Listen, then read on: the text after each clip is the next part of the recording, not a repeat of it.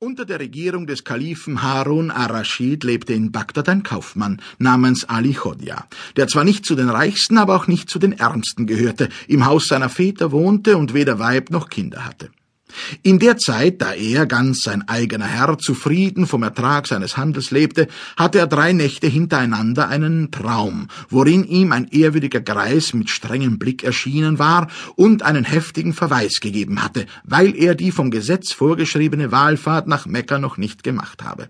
Dieser Traum beunruhigte Ali Chodja und setzte ihn in große Verlegenheit. Als guter Muselmann wusste er wohl, dass er zu der Wallfahrt verpflichtet war, aber da er ein Haus, eine Menge Gerätschaften und einen Laden besaß, so hatte er immer geglaubt, dies seien hinlängliche Gründe, sie zu unterlassen und dagegen lieber Almosen und andere gute Werke zu stiften.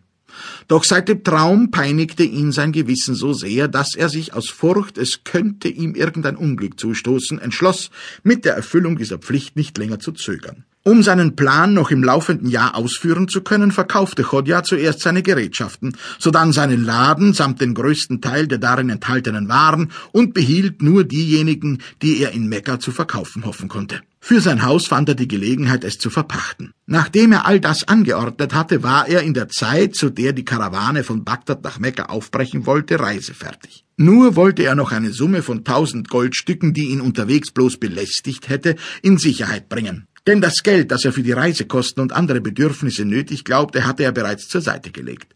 Ali Chodja wählte ein Gefäß von passender Größe aus, legte die tausend Goldstücke hinein und füllte es dann mit Oliven auf. Nachdem er es zuletzt wohl verschlossen hatte, brachte er es zu einem Kaufmann, der sein guter Freund war, und sagte zu ihm, Bruder, du weißt, dass ich in einigen Tagen mit der Karawane die Wahlfahrt nach Mekka antrete.